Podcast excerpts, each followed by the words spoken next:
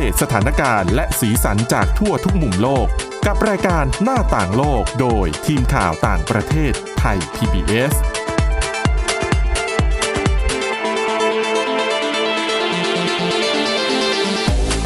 สวัสดีค่ะ ต้อนรับคุณผู้ฟังเข้าสู่รายการหน้าต่างโลกนะคะ มาอัปเดตเรื่องราว สีสันและสาระจากทั่วทุกมุมโลกกับทีมข่าวต่างประเทศไทย PBS เช่นเคยนะคะ ฟังกันได้ทุกวัน ทุกที่ทุกเวลาผ่านทางพอดแคสต์ ค้นหาคำว่าหน้าต่างโลกนะคะ วันนี้อยู่กับคุณทิพย์ตะวันธีรนัยพงษ์และดิฉันวินิษฐาจิตกรีค่ะ สวัสดีค่ะ วันนี้เหมือนจะตกค้างมาจากเมื่อวานนิดหนึ่งอ๋อเอาประเด็นที่เราคุยกันไว้ว่าเราจะคุยเรื่องโควิด -19 แต่ว่าเรา แหมเวลาหมดมันกับมัวแต่เรื่องพูเมียดนมาเรื่องเมียนมาไปนะประเด็นใหญ่แหละเพื่อนบ้านเราด้วยนะคะบางทีเราก็แหมไม่อยากจะให้ตกข่าวกัน เรื่องใกล้ตัวเนาะอ๋อว่าไม่ได้อะอันนี้ที่จะมาอัปเดตกันเกี่ยวกับโควิด -19 เนี่ยพาไปที่สหรัฐอเมริกานะคะ ถ้าติดตามข่าวกันมาระยะหลังประมาณสักเดือนกว่าๆหลังปีใหม่มาเนี่ยอ่าสถิติของผู้ติดเชื้อรายใหม่ ตั้งแต่ไบเดนรับตำแหน่งมา แล้วก็โอ้ผลักดันจะฉีดวัคซีนนู่นนี่นั่นค่ะเอ่อบังคับใช้ใส่หน้ากากเนี่ย ก็คือพูดง่ายๆกราฟมันก็ลดลงเออก็คือจริง ๆ วิธีพวกเนี้ยมีประสิทธิภาพแหละ เราใช้ได้จริงมันเป็นวิธี basic เพียงแต่ว่าแหมเขาไม่ดิฉันทำงานดิฉันก็อยากจะเท้าความถึงอดีตผู้นำมานะพาดพิงอีกแล้ว เออเขาก็หมด วาระไปตั้งหลายเดือนแล้วก็ยังจะพูดถึงเขาคนนี้คือโดนัลด์ทรัมป์นั่นเองค่ะ คือนั่นแหละก็เลยทำให้หลายพื้นที่ในสหรัฐเนี่ยแทนที่ถ้าสวมหน้ากากการเว้นระยะห่างการจะช่วยทำให้สถานการณ์ไม่รุนแรงขนาดนี้ก็อืมอะก็นะเราย้อนอดีตไม่ได้นะออะนาคตก็ต้องย้อนอดีตแล้วขอเตรียมตัวย้อนไปอีกนิดนึงอ๋อพูดถึงทรัมป์ขึ้นมา ค่ะ เผื่อหลายคนไม่ได้อัปเดตข่าวจะมาอัปเดตให้ฟังว่าจริงๆ โดนัลด์ทรัมป์และเมลานีทรัมป์ตอนนี้ทำอะไรเหรอ ไม่ใช่อ๋อฉีดวัคซีนโควิด -19 ไปหรือยังอ๋อไม่เห็นได้ยินเลยเออนั่นสิ ฉีดไปแล้ว ก่อนอ๋อออกจากทำเนียบขาวอ๋อเหรอ ก่อนแม้จะหมดฉีดวาขอระอะไรอะไฟเซอร์เหรอไม่มีไม่บอกไม่ได้บอก คืออดีตที่ปรึกษาที่ทำเนียบขาว เพิ่งจะค่ะออกมาบอกเมื่อต้นสัปดาห์ที่ผ่านมาว่าอ๋อ ทรัมก็ป์ไหนบอกตัวเอทรัมงป์กับเมลานีฉีดไปแล้ว ไหนก่อนหน้านี้ทรัมป์บอกว่าตัวเองไม่รีบไม่ใช่หรอ เพราะว่าเคยเป็นโควิดดิฉันก็มาก่อน แล้วก็เออมีภูมิใช่ต้านทานนะ ยังไม่ฉีดหรอกให้คนอื่นฉีดก่อนเซอร์ไพรส์เหมือนกันปต้อระงหลามีดใจแอบเหมือนกันฉีดแบบนี้เหรอเอ๊ะจะเหมือนหลายประเทศหรือเปล่าที่ให้นักการเมืองบางคนนี่ไปแอบฉีดวัคซีนก่อข่าวนเฉาเยอะอยู่นะหลายประเทศอ๋อนั่นสิอันนั้นเขาฉีดกันสองคนที่ทำเนียบขาว โดยไม่ได้ลงรายละเอียดอื่น ๆ ว่าค่ะของอะไรอะไรยังไงเข็มที่เท่าไหร่กี่โดสนะคะอืม เอาเป็นว่ารู้แล้วแล้วกันว่าฉีดไปแล้วอะวกกลับมาออกทะเลไปนิดหน่อยค่ะ เรื่องที่มาตรการในสหรัฐอเมริกา ที่บอกว่าก่อนหน้านี้กราฟตกอ่าแต่ว่าตอนเนี้ย มันเริ่มจะน่ากังวลอีกแล้ว เนื่องจากว่า พอกราฟตกก็กาดตกอืมอะเพราะสถานการณ์ดีขึ้นก็คนก็ใช่อยากจะกลับมาใช้ชีวิตตามปกติอะนะคะ อย่างล่าสุดที่เท็กซัสเนี่ย เกรกแอบบอตที่เป็นผู้ว่าการรัฐเนี่ยก็ออกมาประกาศแล้วว่าเดี๋ยวอาทิตย์หน้านี้แล้วนะ เท็กซัสจะยกเลิกกฎการบังคับสวมหน้ากากอาทิตย์หน้าเลยเหรอ อาทิตย์หน้า เร็วมาก next week เลยนะ อืม แล้วเขาก็จะอนุญาตให้ธุรกิจต่าง ๆ เนี่ย เปิดทำการได้แบบเต็มกำลังเหมือนเดิม อาทิตย์รหอน้าเกิดภูมิคุ้มกันหมู่ก่อนดีไหม เหมือนหลาย ๆ ประเทศเนี่ยเขาไม่ถึงแม้ว่าจะรอเลยฉีดวัคซีนแล้วเนี่ยนะ ก็ยังให้สวมหน้ากากอยู่ เพราะว่าถ้ายังไม่เกิดภูมิคุ้มกันหมู่เนี่ย โอกาสที่จะติดก็ยังมีอยู่นะ จังหวะนี้ต่อให้มีภูมิคุ้มกันหมู่อะก็ต้องอย่าลืมไวรัสกลายพันธุ์ด้วยอ๋อเออ นั่นน่ะสิดิฉันก็แหมอุตส่าห์แกล้งลืมไปว่าอุมีตส่าห์มองโลปักญในหาแง่ดีนี้เออ นั่นน่ะสิคะเออไม่ได้เลยนะอ๋อเขาพูดแบบนี้เลยเขาบอกว่า it is now time to open Texas 100%ก็คือนี่ถึงเวลาแล้วที่เราจะต้องกลับมาเปิด Texas เต็มร้อยเปอร์เซ็นอีกครั้ง โอ้โห ฟังแล้ว ตกใจเลย เดี๋ยวรออีกสักหนึ่งเดือน รอดูเออใหม่อีกสักหนึ่งเดือนว่าเอ่อท่านผู้ว่าจะว่าอย่างไรบ้าง อืม เนี่ยแหละอ๋อก็คือเป็นรัฐที่ใหญ่ที่สุดในสหรัฐอเมริกาที่กำลังจะยกเลิกการบังคับสวมหน้ากากนะคะ แต่ก่อนหน้านี้เท็กซัสก็มีปัญหาเยอะนะคะ เพราะว่าใช่อย่าลืมว่าอะเท็กซัสเป็น ฐานเสียงสำคัญของตัวริพับริกันอืมซึ่งริพับริกันเนี่ยค่อนข้างที่จะเห็นแย้งกับการที่จะให้ทางการเนี่ยมาออกมาตรการ ป้องกันบังคับให้สวมหน้ากากเอ่ยให้ปิดร้านค้าใช่ร้านอาหารต่างๆ จนได้รับผลกระทบทางเศรษฐกิจไป เป็นจำนวนมากสำหรับเอ่อภาคธุรกิจอะนะคะ แล้วถึงที่รัฐจะประกาศแบบนี้ แต่ก็ต้องบอกว่าเรียกว่าเป็นนโยบายที่ถวนสวนทางกับอืมของรัฐบาลกลาง เนื่องจากว่าไบเดนก็พูดเสมอว่า ต้อง มีมาตรการต่อไปก่อนนะอ๋อใช่มันไม่ใช่ว่าเร่งกระจายวัคซีนกันแล้วมันเลิกได้เลย เพราะไม่ทีนี้งั้นฉีดวัคซีนไปแทนใช่ที่จะได้ประสิทธิภาพเยอะๆนะกลายเป็นว่าแหมมากาดตกในเรื่องอื่นก็อาจจะทำให้ความคาดหวังต่อการที่จะกลับคืนสู่การใช้ชีวิตตามปกติเนี่ยมันต้องล่าช้าออกไปอีก แล้วไม่ใช่แค่เท็กซัสมีรัฐอื่นอีกที่ประกาศในลักษณะเดียวกันนี้ออกมา มีมิชิแกนลุยเซียนามิสซิสซิปปีด้วย ซึ่ง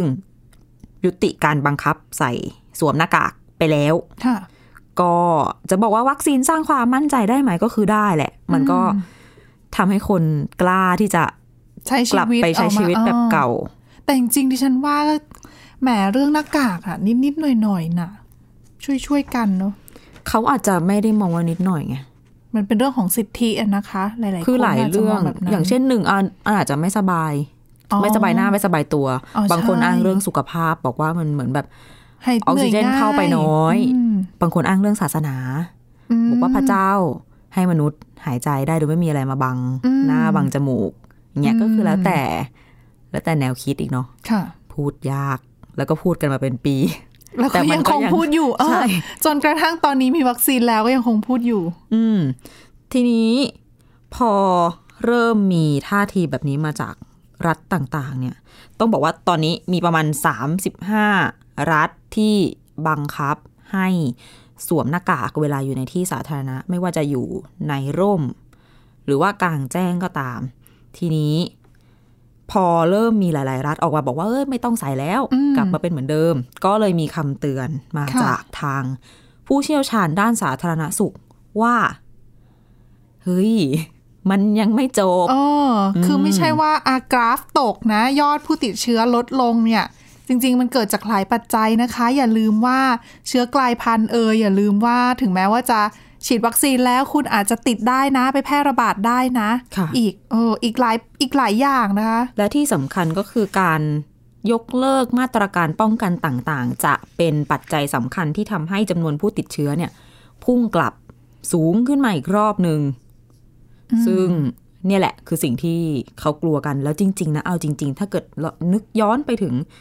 ก่อนที่จะมีการระบาดระลอกสองหรือว่าระลอกสามค่ะมันก็เป็นแบบนี้มาก่อนแล้ว ใช่ดิฉันก็ดิฉันงงส่วนตัวว่า เขาลืมเหรอ เขาไม่ได้ลืมแต่ดิฉันคิดว่าโดยหรือว่าโดเขายมั่ความนใจรู้สึกของภาคธุรกิจต่าง ๆ คือเขาก็จะดูว่าอ๋อไม่ไหวผลกระทบเออมันอะไม่ไหวจริง ๆ แล้วก็เลยต้องคลายมาตรการ แต่ดิฉันก็ แค่รู้สึกว่าคลายมาตรการก็เรื่องหนึ่งเพียงแต่ว่ามาตรการพื้นขั้นพื้นฐานเลยอะเออเบสิกเลยที่คุณทำได้โดยที่คุณไม่ต้องปิดธุรกิจก็ได้อะคือใช่เรื่องธุรกิจดิฉันว่ามันมันอ๋อเข้าใจได้ แต่อย่างเรื่องหน้ากากอะไม่ค่อยเข้าใจ ใช่ไหมคือเราอาจจะยอมให้มีการถูกละเมิดสิทธิ์สักเล็กๆ น้อยๆ เพื่อผลประโยชน์ส่วนรวมได้หรือเปล่า จริง ๆ ต่างชาติเขาอาจจะมองก็ได้นะว่าเราแบบเอเชียน ยอมอะไรง่ายเกินไปอะไรประมาณนี้ปะอ๋อก็เป็นไปได้นะ แต่วันก่อนที่ฉันเห็นข่าวของเกาหลีใต้อ่าเรื่องของตอนนั้นเป็นช่วงของการเริ่มโครงการฉีดวัคซีนในเกาหลีใต้ค่ะ ก็เจ้าหน้าที่เอ่ยอะไรเอ่ยของเกาหลีใต้เขาก็พูดนะว่าเนี่ยดีใจจังเลยที่วัคซีนมาแล้ว แล้วก็จะได้ฉีดจะได้ถอดหน้ากาก แล้วก็ใช้ชีวิตตามปกติกันสักที เจ้าหน้าที่พูด เจ้าหน้าที่พูดดิฉันก็แหม เจ้าหน้าที่แหมอย่าเพิ่งถอดเลยได้ไหม เจ้าหน้าที่ถใช้อดไปนี่ก่อนเจ้าหใช้น้าที่ไปก่อนติไม่ดก่เป็อนนไรเลยอ๋อเออนะทุกคนต้องไม่ลืมเรื่องไวรัสกลายพันธุ์และอื่นใช่ๆทีค่ะนี้ก็พอมีความเคลื่อนไหวแบบนี้ออกมานะคะ ทาง ศูนย์ควบคุมและป้องกันโรคสหรัฐอเมริกาก็เลยออกมาเตือน ว่าแหมเจอเจอมาแล้ว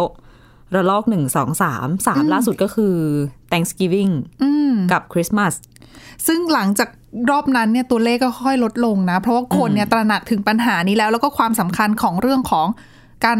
ใช้มาตรการป้องกัน เช่นเว้นระยะสวมหน้ากากเนี่ย มันแต่ก็เลยช่วยได้ไงก่อนจะลดก็เสียชีวิตไปเป็นแสนๆนะโอ้ใช่ดิฉันมันก็ว่าเป็นราประคาเทศที่ต้องอื่นจ่ายๆน่าจะยังไม่แซงคิยังไม่แซงหน้าแชมป์ตรงนี้ของสแชหมป์รัฐแชมป์อะทิ้งห่างอยู่พอสมควร อืมอะก็เลยมีคำเตือนมาจาก CDC ค่ะ ว่า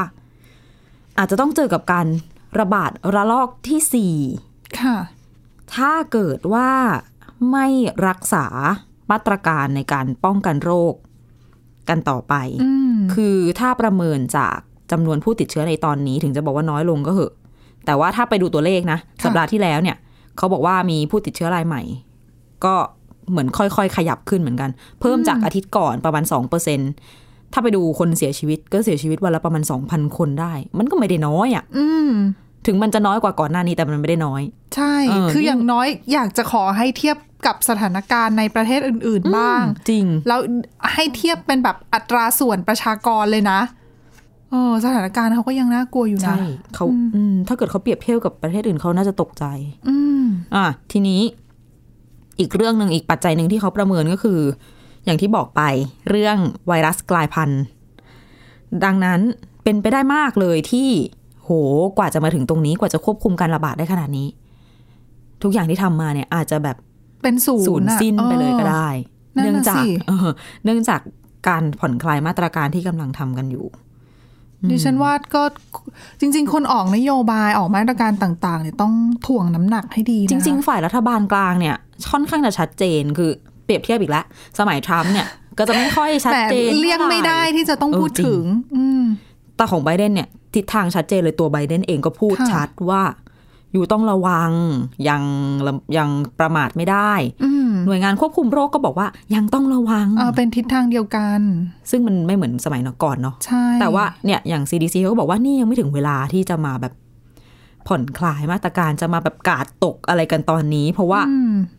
เนี่ยคือคนก็ยังใกล้ชิดกันอยู่ ยังทำกิจกรรมอะไรอยู่ในชุมชน เรายังไม่สามารถ จะหยุดยั้งการระบาดระลอกใหม่ได้อย่างเต็มที่ ดังนั้นถ้าเกิดผ่อนคลายขึ้นมาเนี่ยอืมมีเรื่องแน่ แต่แต่อย่างไรก็ดี ก็ได้เห็นไปแล้วเรื่องของการผ่อนคลายมาตรการดังนั้น อืมก็เป็นสิ่งที่ต้องติดตามกันต่อไปว่าสถานการณ์เอาจริง ๆ ดูไม่ไกลเนาะอาทิตย์หน้าเริ่มผ่อนคลาย ใช่ค่ะ สักสองสัปดาห์สามสัปดาห์เนี่ยน่าจะเริ่มเห็น แต่ก็จะเห็นแต่ว่ากราฟคือถ้าให้มองโลกในแง่ดีนะ ถึงแม้ว่าทางการจะประกาศผ่อนคลายมาตรการก็ตามเนี่ยอืม ประชาชนยังทำได้อยู่นะ ถ้าประชาชนยังตระหนักถึงความสำคัญในเรื่องมาตรการป้องกันเหล่านี้ดิฉันคิดว่ามันมีคนที่ระมัดระวังจริงเออๆและตื่นตัวจริง ๆ ตื่นตัวในการฉีดวัคซีนด้วย อืมแต่คนที่ไม่เออก็มีขนาดเช่นขนาดกันมีคำสั่งแล้วก็ยังอะไม่ใช่ไหมพูดถึงวัคซีนเดี๋ยวมีเรื่องเกี่ยวกับวัคซีนมาเล่าให้ฟังแต่ตอนนี้พักกันสักครู่ค่ะ หน้าต่างโลกโดยทีมข่าวต่างประเทศไทย PBS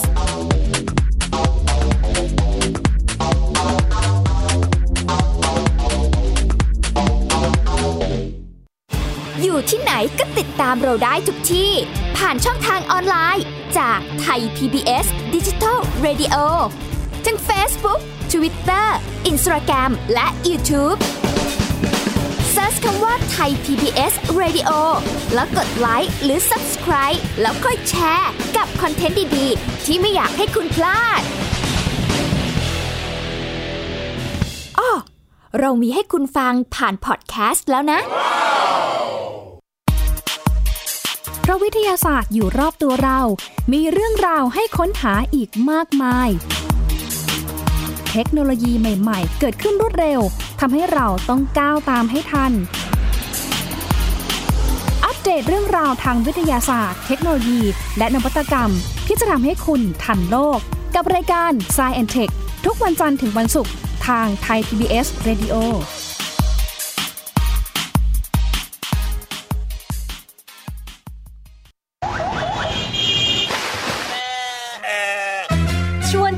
ตะลุยไปให้สุดโลก สบัดจินตนาการกับเสียงต่างๆ ไปพร้อมกัน ในรายการเสียงสนุกทาง www.thaipbspodcast.com และแอปพลิเคชันไทย PBS Podcast แล้วเจอกันนะครับ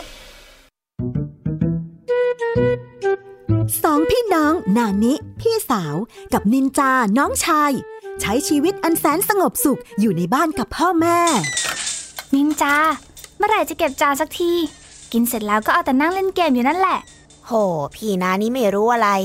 ข้าแต่อยู่มาวันหนึ่ง กลับมีเพื่อนบ้านประหลาดประหลาดๆมาอาศัยอยู่ข้างบ้าน พวกเขาเป็นใครกันนะเฮ้ยเฮ้ยเฮ้ย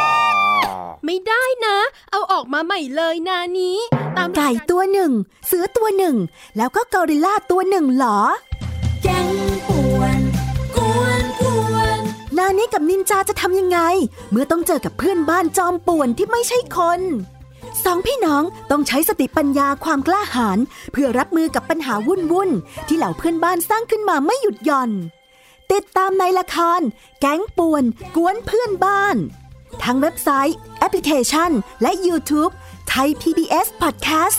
และอย่าลืมกดถูกใจ Facebook ไทย PBS Podcast ด้วยนะ แก๊งปวดกวนเพื่อนบ้าน หน้าต่างโลกโดยทีมข่าวต่างประเทศไทย PBS ต้อนรับกลับเข้าสู่ช่วงที่ 2 ของรายการหน้าต่างโลกนะคะ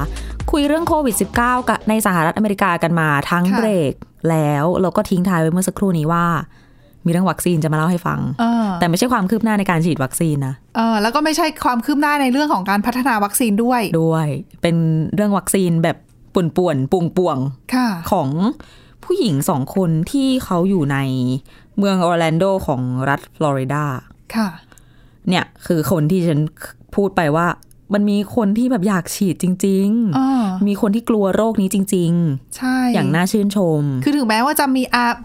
ก่อนหน้านี้มีการทำแบบสำรวจความคิดเห็นของประชาชนในหลาย ๆ ประเทศแหละ ว่าเอ่อวัคซีนมาจะฉีดหรือเปล่า ก็มีจำนวนหนึ่งนะที่อะขอรอดูก่อนยังไม่รีบอ่ากลัวสถานการณ์ในประเทศยังดีอยู่ ยังไม่ฉีดดีกว่าอ่าค่ะแต่ไม่ใช่กับเธอสองคนนี้ใช่ไหมคะ ไม่ใช่สองคนนี้ ขับรถเข้าไปเป็นจะบอกว่า drive thru ก็ไม่ใช่ มันเป็นศูนย์ฉีดวัคซีนอยู่ค่ะที่ออร์แลนโด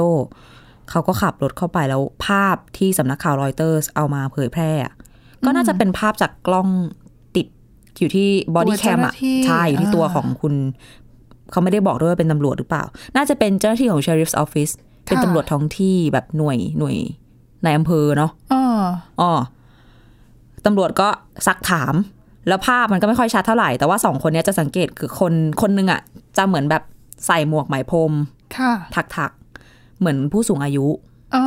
ใส่แว่น ใส่หน้ากาก ใส่เฟสชิลค่ะใส่อะไรครบ เคคือรื่องปิดมากจนแทบมองไม่เห็นนะ เหลืออยู่ลูกกระตาค่ะโผล่มา ทีนี้ ไปไปมามาก็คือสองคนเนี้ยโปะแตกโดนจับได้อืมระหว่างที่กำลังพยายามจะไปฉีดวัคซีนโควิด -19 เอ๊ะทำไมต้องโดนจับอ๋อปลอมตัวเป็นคุณยาย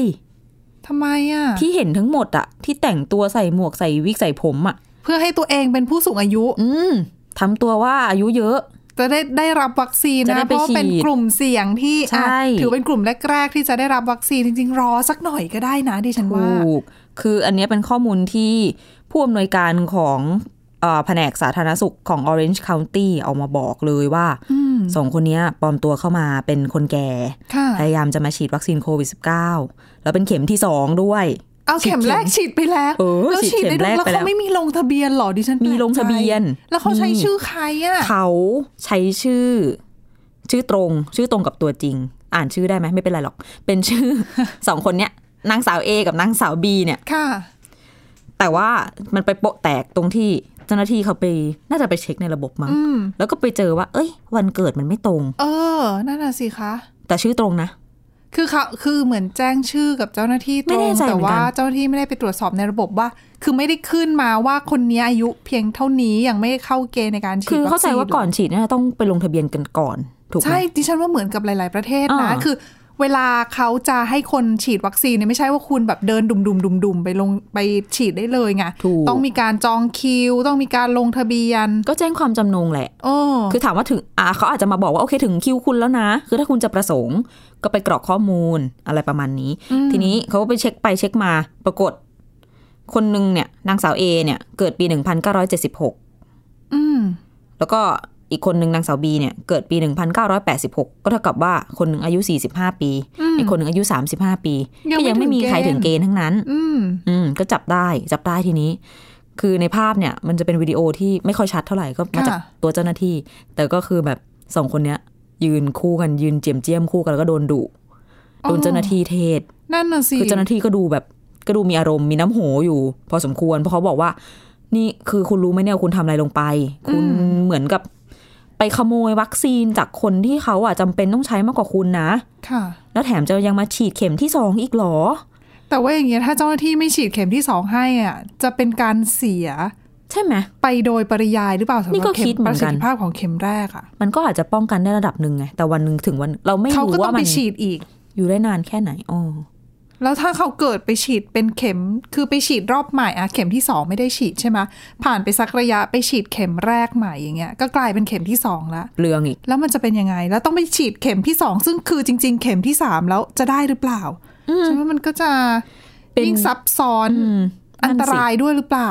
เป็นเรื่องซับซ้อนไปอีก อืมไม่รู้เหมือนกันว่าจุดจบเนี่ย ตัดสินใจ อ๋อไม่ใช่ รู้ ไม่รู้ว่าสุดท้ายแล้วต้องไปฉีดที่อื่นหรืออะไรยังไงไหม แต่ว่าในหน้างานตรงเนี้ยที่ขับรถเข้าไปฉีดให้พยายามจะไม่ฉีดอ๋อไล่กลับบ้าน คือตอนแรกตำรวจและเจ้าหน้าที่เหมือนเขาจะเอาเรื่องเขาจะแบบ นี่ทำขนาดนี้ไม่รู้จะแจ้งความดีไหม แต่ไปไปมามาเขาบอกว่าเออไม่ได้ แจ้งข้อหาแค่ว่า อันเนี้ยคือบุกรุกเข้ามาในอาคารในศูนย์ฉีด ดังนั้นให้ออกไป ถ้าไม่อ๋อออกแต่ว่าก็จะไม่ได้ลงโทษอะไรเป็นใช่พิเศษ ใช่ถ้าถ้าก็คือถ้าขัดขืนจะยืนยันจะฉีดจะไม่ออกดื้อดึงอะก็จะจัดการตามกฎหมายข้อหาบุกรุกอืมแต่สองคนนี้ก็ออกไปเอาออกแต่โดยไปแต่ดีอะเนาะโดยดีอืมก็เลยจบสรุปก็คือไม่ได้ฉีด แต่ไม่รู้ว่าหลังจากเนี้ย อย่างที่ว่าไปต้องจัดการกันยังไง อืมเออก็ยากเหมืนะอนกันก็เข้าใจในมุมของตำรวจนะคะว่าแหมจะไปแย่งวัคซีนที่มีอยู่จำนวนจำกัดนะ ซึ่งควรที่จะเอาไปแจกจ่ายให้กับ กลุ่มเสี่ยง ผู้สูงอายุเอ่ยผู้ที่มีปัญหาเรื่องของสุขภาพเอ่ยที่ถ้าเขาติดขึ้นมาเนี่ยเขาก็เสี่ยงเสียชีวิตสูงกว่านะคะ พูดยากเรื่องนี้ คนไม่อยากฉีดก็เยอะ ก็รณรงค์ให้ไปฉีดกัน ใช่ฮะไม่มีอะไรพอดีเลยอะค่ะ ยังอยู่กันที่เรื่องของโควิด -19 แต่ว่าไม่ใช่เรื่องของวัคซีนละค่ะ เป็นเรื่องของความเห็นของตัวบิลเกตส์คือถ้าพูดถึงชื่อบิลเกตส์เนี่ยดิฉันเชื่อว่าหลาย ๆ คนก็ไม่มีใครไม่รู้จักนะ มหาเศรษฐี เจ้าของเออผู้ก่อตั้ง Microsoft ค่ะ ที่เขาก็ออกมาเคลื่อนไหวในประเด็นระดับโลกเนี่ยหลายประเด็นด้วยกัน ซึ่งในหนึ่งในนั้นเนี่ยก็คือเรื่องของสิ่งแวดล้อม การสนับสนุนเรื่องของการแก้ปัญหาเรื่องโรคร้อนโลกร้อนน่ะนะคะค่ะซึ่งเมื่อไม่นานมานี้ค่ะเขาออกหนังสือเล่มใหม่ แล้วเขาก็ได้มีการพูดถึงปัญหาโควิด -19 เปรียบเทียบกับเรื่องของ ปัญหาเรื่องการเปลี่ยนแปลงสภาพภูมิอากาศ คือเขาพูดเอาไว้เลยนะคะว่า คือถ้าให้เทียบระหว่างเรื่องโลกร้อนกับเรื่องโควิด อะไรแก้ปัญหาง่ายกว่ากันอืมเขาบอกว่าโควิดเนี่ยคือถ้าเทียบการโควิดเนี่ยเรียกว่าน้องๆเลยอะแก้ปัญหาง่ายมากเมื่อเทียบกับเรื่องของโลกร้อน เพราะว่าการแก้ปัญหาโลกร้อนเนี่ยมันต้องใช้หลายอย่างประกอบกันอืม เออแล้วก็ในการแก้ปัญหาเนี่ยมีตัวเลขที่อยากจะให้จำขึ้นใจเนี่ยสองตัวเลขด้วยกันค่ะ